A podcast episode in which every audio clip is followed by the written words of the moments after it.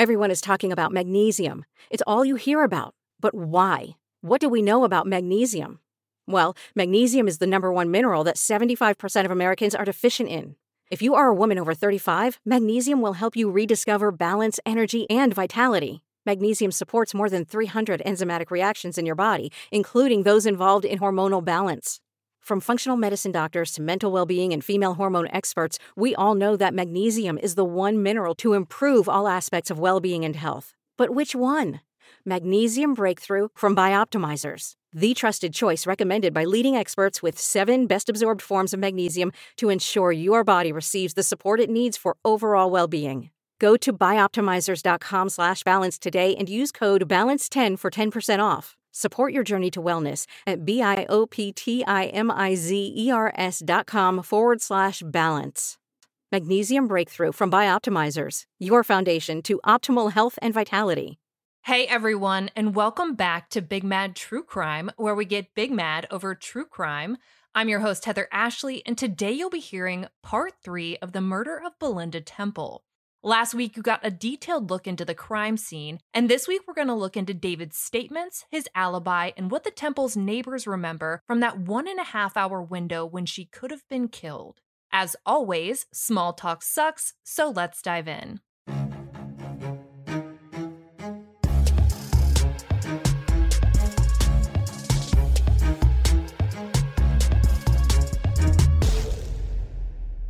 While the Temple's house was being processed by investigators, David was taken down to what twenty twenty describes as a substation of the police department. Once there, the detective started out by asking David which park he took Evan to.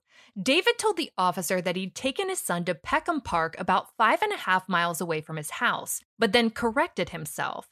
This time, he said he'd taken Evan to Cimarron Park, which is the park right by their house, just a half a mile away. One was a fifteen-minute drive and the other was three minutes, the difference between a public park and a neighborhood park.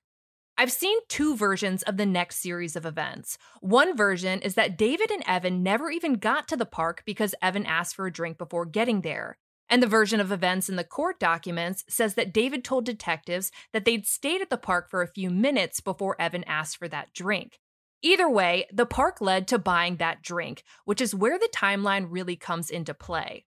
David and Evan either hit Cimarron Park for a few minutes or drove on past it, but definitely wound up at Brookshire Brothers' grocery store to get Evan that drink. While they were there, they picked up that cat food that was photographed in the passenger seat of David's blue Chevy pickup. Based on court documents on fine law, it looks like David planned on taking Evan to Peckham Park after getting Evan that drink. It's less than a mile away, so that would make sense. But he decided not to. He said he wanted to head home so he could be there in time for dinner and so that a well-rested Belinda could make it to her bunco game night that evening. You might assume that this meant that David went straight home from the grocery store, but you would be wrong. David, who skipped the park to head home for dinner, decided that he wanted to stop by Home Depot to look at some shelving for baby Aaron's room. Seems kind of odd considering Belinda had just hung shelves by herself. I mean, they did have shelving brackets that they needed to exchange for the correct size, but David hadn't brought those with him. They were still in Belinda's car. On the surface, something already smelled off, but let's break this timeline down to its bare bones to figure out just how off it was. From Cimarron Park to Brookshire Brothers grocery store is about a five-mile drive, roughly twelve minutes, and it's in the direction away from the house. There were several places David could have gotten Evan a drink between the park and that twelve-minute drive to Brookshire Brothers, including grocery stores and fast food places. But let's just say that he really needed to pick up the cat food. Both Kroger and Hebb would have been a six-minute drive, which is half the time he chose to take to go all the way to Brookshire Brothers. Nonetheless, David and Evan were seen on C C T V entering the grocery store at four thirty-two p.m. and leaving the store six minutes later at four thirty-eight p.m. Since the drive from the house to the park was three minutes and the park to the grocery store was twelve minutes, there were roughly seventeen minutes missing. Either David left the house after four p.m., there was a significant amount of traffic, or he did in fact take Evan to the park, and the missing time accounts for buckling or unbuckling Evan from his seat, if Evan's car seat was ever actually in the truck, and the few minutes they may or may not have spent at the park. We know David left Brookshire Brothers at four thirty-eight p.m. and decided against taking Evan to Peckham Park so that they could be home in time for dinner, a plan that makes no sense considering they didn't go straight home and instead went to Home Depot. The trip from the grocery store to Home Depot should have taken around fifteen minutes. However, David wasn't seen walking into Home Depot until thirty-six minutes later. And while that isn't a monumental gap of time, the time frame of when Belinda could have been killed isn't monumental. We're talking about an hour and a half. So when a fifteen-minute trip takes thirty-six minutes, it's worth checking out. So just because we can, let's map out how long it would take to make a stop in between the grocery store and Home Depot. Let's pick the Temple's house. Was there enough time for David to go home before making it to Home Depot? Yes, yes, there was. The trip from the grocery store back to his house and then to Home Depot would have taken roughly twenty-eight minutes. Again, leaving time to spare, eight minutes to be exact. Now, David said that it took thirty-six minutes because there was traffic. However, court documents say that a guy David went to high school with saw him and his blue Chevy Blazer at the intersection of Morton Ranch Road and Katie Hockley Cutoff, which made absolutely no sense. That intersection is north of the grocery store. Why would he have gone further north, away from his house, when he was skipping the park to go home, but stopping by Home Depot, which was well out of the way? For what it's worth, that intersection is very close to his parents' house, though David denies he was there. I suppose this guy he went to high school with mistook someone else for the David Temple, their high school football hero, the Temple of Doom. But moving along. Regardless of how David got to Home Depot and why it took so long, he was seen walking in at five fourteen p.m. There is no footage of him walking out. It does not exist. He is never seen leaving the store. Riddle me that.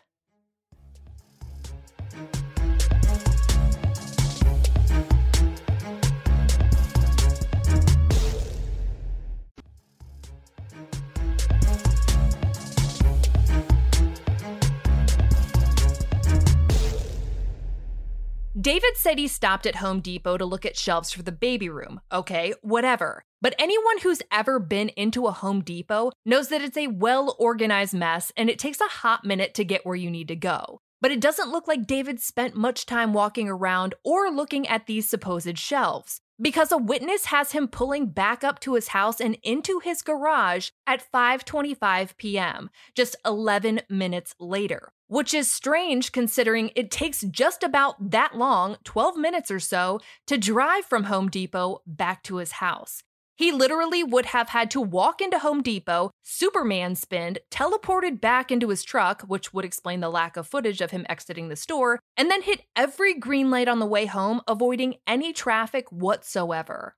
The witness who saw David pull into his garage at five twenty-five p.m. was a woman named Angela who was walking to a friend's house who lived on the same street as the Temples. She recalled the time pretty specifically because she'd just gotten into an argument with her boyfriend and had gotten locked out of her house, which is why she was walking down the street in the first place. By five thirty p.m., one of the Temple's neighbors, named Natalie, was driving by their house after picking up her kids from daycare. And at that point, Michael, the neighbor who had run after David in the previous episodes, was already standing at the Temple's back gate with their dog losing its shit on him for trying to run after David. Natalie recognized Michael because she lived next door to him. Natalie's house looked onto the corner that the Temple's house sat on.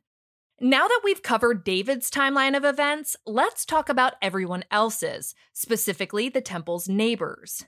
After responding to the call that Belinda had been brutally murdered in her bedroom closet, police went out and canvassed the neighborhood. They knocked on doors and asked anyone and everyone what they might have seen or heard throughout the afternoon. At the time Belinda was killed, kids were coming home from school, people were coming home from work, and several were out getting their mail. There was no shortage of people walking around this neighborhood. David says he left the house at around four p.m., so let's start there.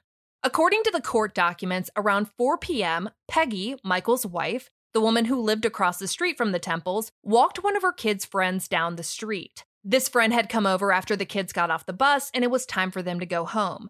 During this walk, Peggy didn't hear or see anything that caused her to think that this day was different than any other.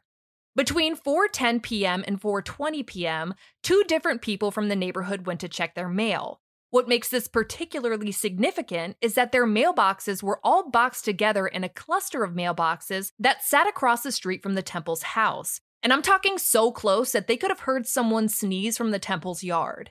Neither of those witnesses saw or heard anything while they were getting their mail, and neither did Peggy when she was walking back to her house around this same time.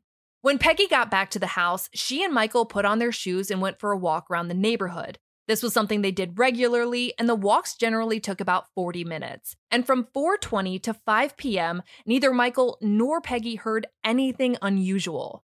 That being said, at four thirty p.m., a woman named Cynthia, who lived in the Temple's neighborhood, said that her dog started running up and down their back fence and started barking. This would have been just before David got to Brookshire Brothers.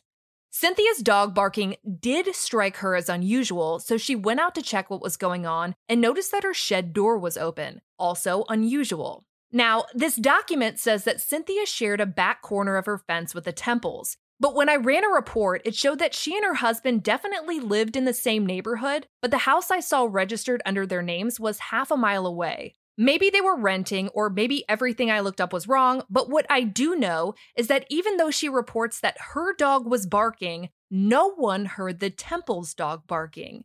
And the Temple's dog had a bark that everyone in the neighborhood knew. Their dog was known for its protective demeanor and frankly scared the shit out of a lot of people.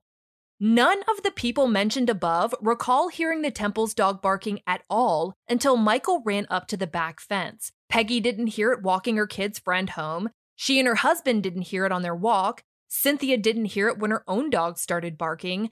No one heard it when they were at that cluster of mailboxes across the street, and Angela didn't hear it when she walked by at five twenty-five p.m. when she saw David pull into their driveway.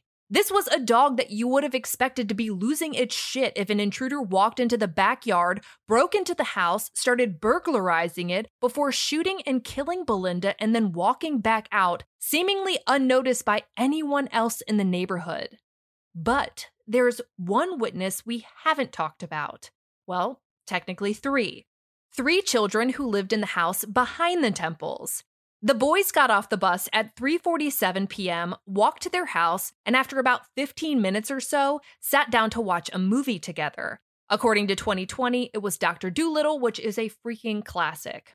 I'd love to know how to get three children to all agree on the same movie and then sit quietly together and watch it, but that's not why we're here. Later that night, police knocked on their door to see if anyone had seen or heard anything. And it's at that point that the kids told their dad that they had heard a boom earlier while watching their movie. In the twenty twenty episode, you can see officers questioning them about the boom, and one boy said it sounded like a firework, while another one said it sounded like a gun. Police felt like they might be onto something, but they needed to figure out exactly when these boys heard this boom. So, four entire days later, on January fifteenth, police were back at the boys' house, and this time they had a plan. According to twenty twenty, they were going to try and figure out what scene in Doctor Dolittle the boys were watching when they heard this alleged boom. Not exactly science, but they're working with kids here.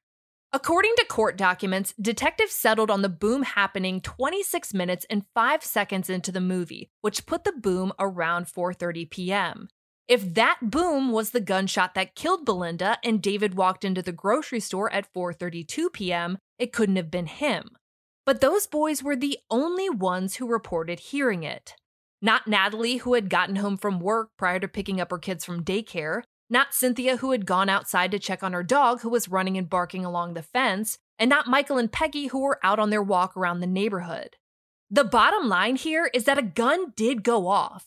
And the only people who reported hearing anything were three kids inside of a house watching a movie. Everyone outside didn't hear a thing. But the court documents have a theory. The state's theory as to how a shotgun went off and the entire neighborhood didn't hear it is that the closet Belinda was killed in was the most concealed room inside of that house. It was a closet lined with clothes within a bathroom within a bedroom. That it was possible the sound of the gun was muffled by the clothes, the bathroom, and the bedroom, leaving very little, if any, sound to have been heard outside the house. With all this talk about timelines and witnesses, it's easy to forget that while all of this was going on, David was being interviewed by police, and detectives didn't go easy on David at all. For reasons that are pretty obvious now, things just weren't adding up. The glass, the T V, the open drawers that looked untouched, the fact that their neighbor, let alone the police, couldn't get past the dog, but somehow a stranger burglar murderer did. When all of this was pointed out to David, court documents say that he seemed to get agitated. The detective who interviewed David said that as the interview went on, he got irritated and aggressive, taking note that David would shake and bounce in his chair when he spoke to this detective, who said that David was hesitant with many of his answers, and said that David wouldn't look him in the eye. Most off-putting, though, seemed to be that David didn't cry. Sure, everyone responds differently to grief, but this guy had not only just lost his wife, but also his unborn daughter, and he wasn't shedding a tear. In David's nine one one call, he did sound emotional, but if you recall, when David came outside to put the dog in the garage so the police could come in, he was described as calm. It was all just so off. When David's interview was over, the detective didn't hold back at all and told detective that because he was in the inner circle and because he didn't appear to be cooperating in all of his answers, he couldn't be eliminated and would have to be considered a suspect. And suspect is a big word. Person of interest is pretty run-of-the-mill. You're a person that police are interested in looking into, but being named a suspect means that you're suspected of being involved in something. You're no longer simply of interest to the police. It should come as a shock to absolutely no one that after David left this interview, he did not pass go, he did not collect two hundred dollars, he went straight to his parents' house and contacted an attorney. That attorney told twenty twenty that he drove more than one hundred thirty miles an hour to get to David that night, and when he got there, told David, "Either you're innocent and we have to have a full and complete investigation, or you did it and we have to make sure that nobody can figure out enough to prove it in court," which feels icky as fuck, but defense attorneys have to do what defense attorneys do, I guess. This attorney told the show that David said he was innocent and to do anything he had to do to make sure these people were caught. These people being Belinda's killers, I suppose. From what we've gone over so far, it's clear that the first twenty-four hours of Belinda's investigation was intense, and it wasn't about to slow down.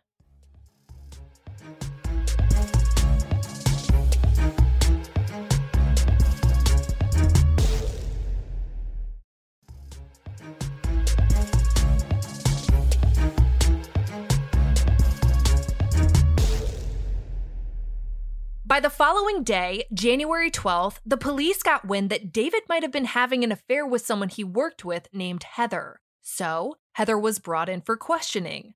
Detectives asked her about this alleged affair, and she denied it, saying that she had just seen David occasionally over the previous three months at employee happy hours and things like that.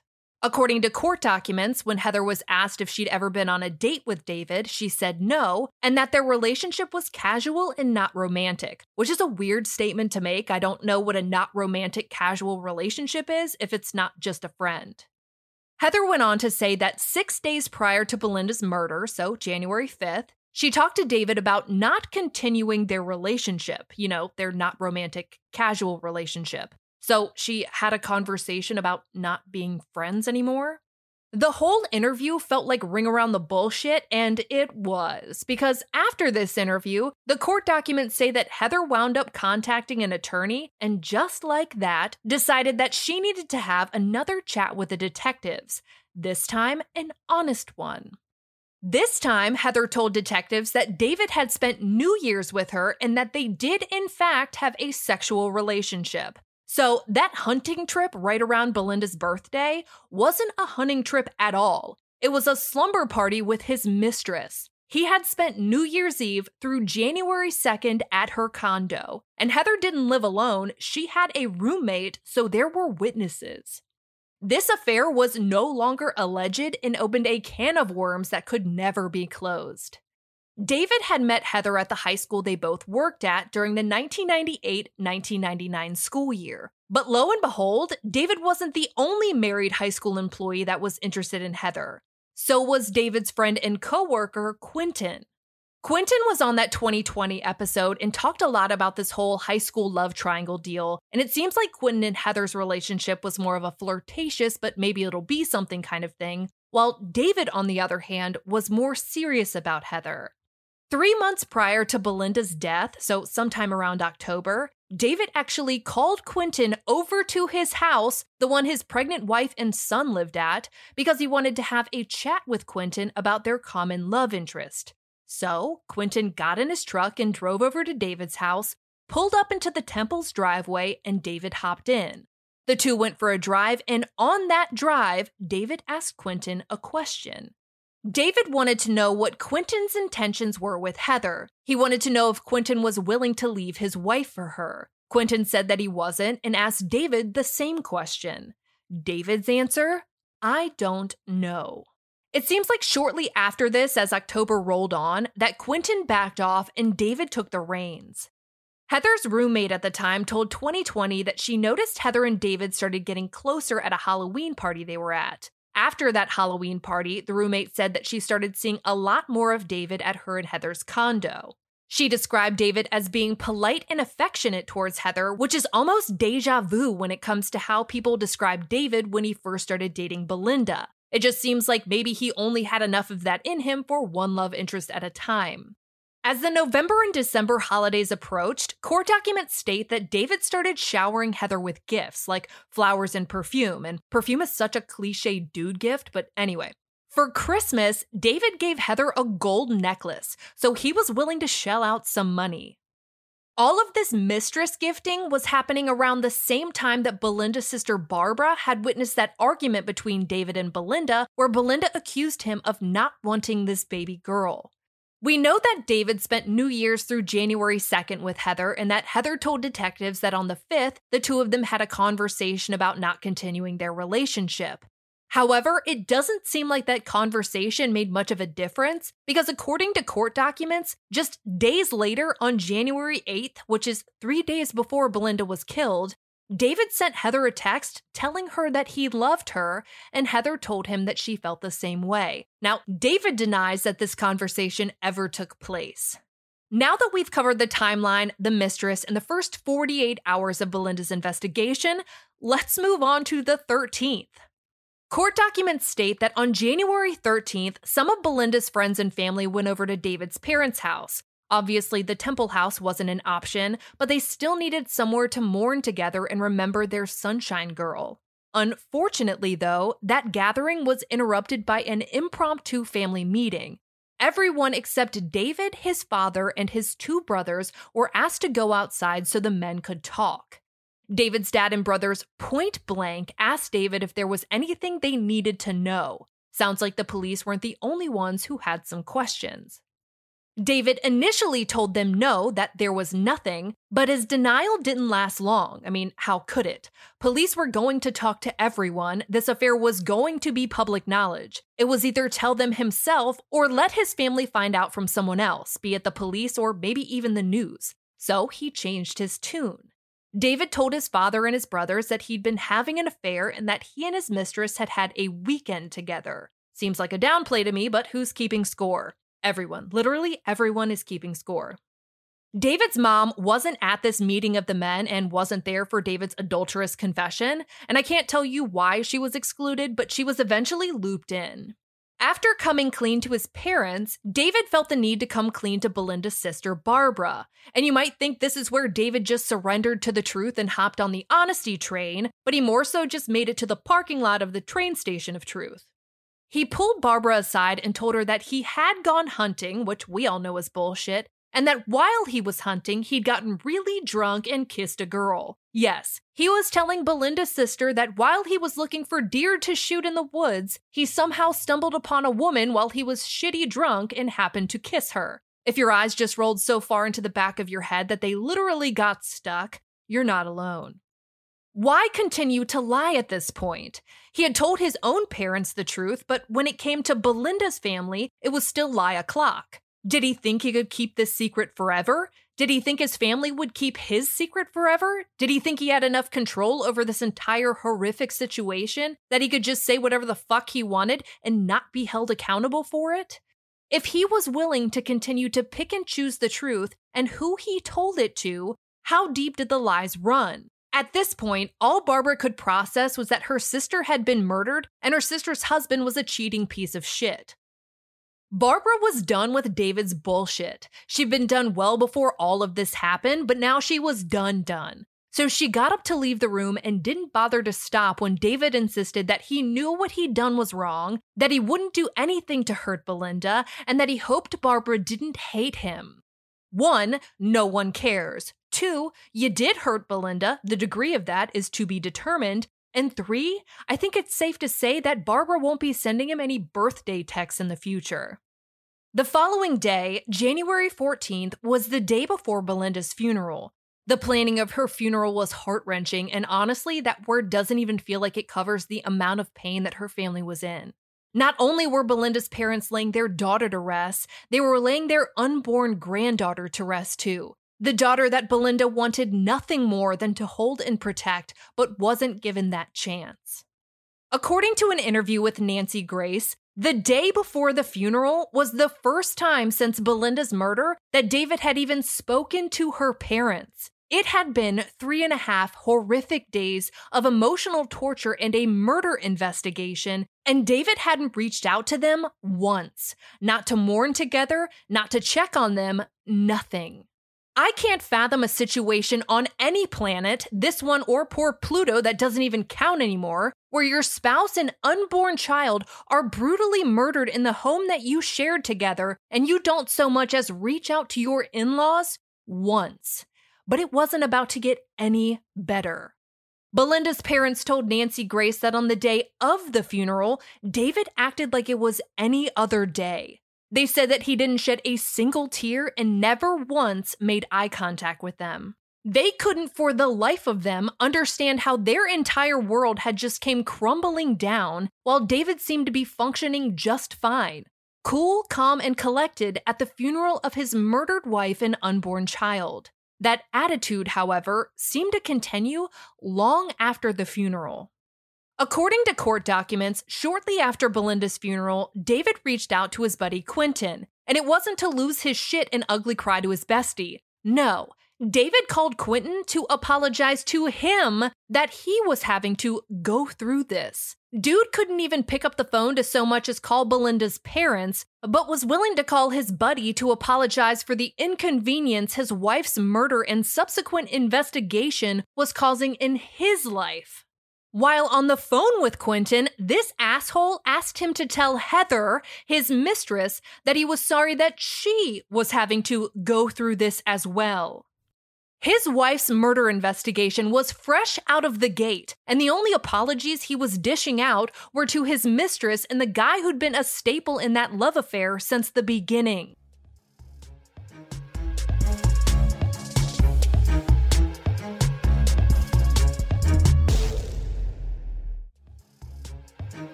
A couple of weeks went by while the investigation continued, and David resumed what was left of his normal life, which included a lunch date with none other than Quentin. David used this lunch date as a vent session where he complained to Quentin that the police had been following him and not treating him well. Naturally, Quentin asked why he wouldn't just talk to the police and clear his name, but David told him that his attorney had advised him against speaking to the police. And while David didn't seem to want to clear his name with the police, which, let's be honest, he didn't do a great job of in the first attempt, that didn't stop him from trying to clear his name with Quentin. David told him that the day Belinda had been killed, he'd gone to the store and bought cat food, that he even had a receipt for it, so a cat food alibi, if you will. And while that's certainly true, he did buy cat food, knowing what we know about the timeline, it really isn't worth a whole lot.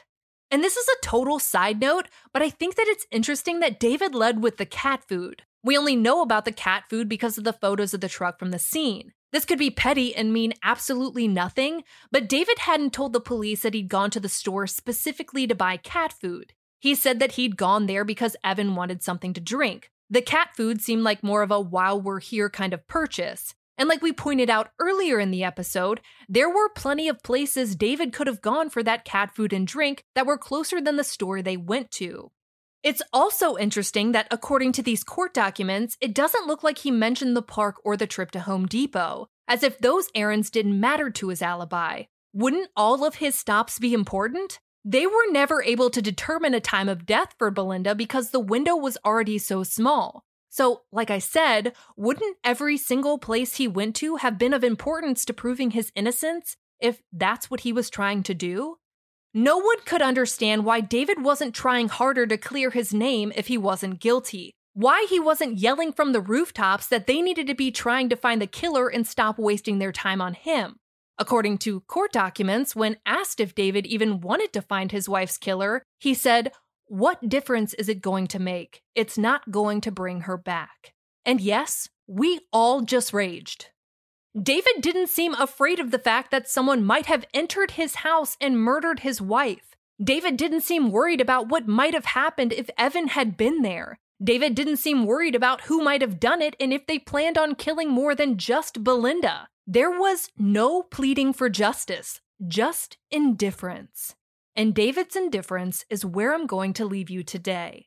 Next week, we'll talk about what happened in the months after Belinda's murder, where the investigation led, and what David's life looked like in between. For all photos pertaining to this case, check out Belinda's highlight at the top of my Instagram profile at TheHeatherAshley, and join me there tonight at nine p.m. Eastern, where you go live with me and we talk about today's episode and all other true crime cases on your mind. If you like your podcast ad-free, head over to our Patreon at patreon.com slash bigmadtruecrime, or for just one whole dollar a month, your episodes are totally ad-free. If you need more episodes in your life, for just five dollars a month, you get a bonus episode on the first Monday of every month. All your episodes are ad-free, and you'll also receive a forever discount code for all Big Mad True Crime merch. And of course, anytime you sign up, you get instant access to all previous bonus episodes. I'll be bringing you part four of the murder of Belinda Temple a week from today, and I cannot wait. But until then, we out.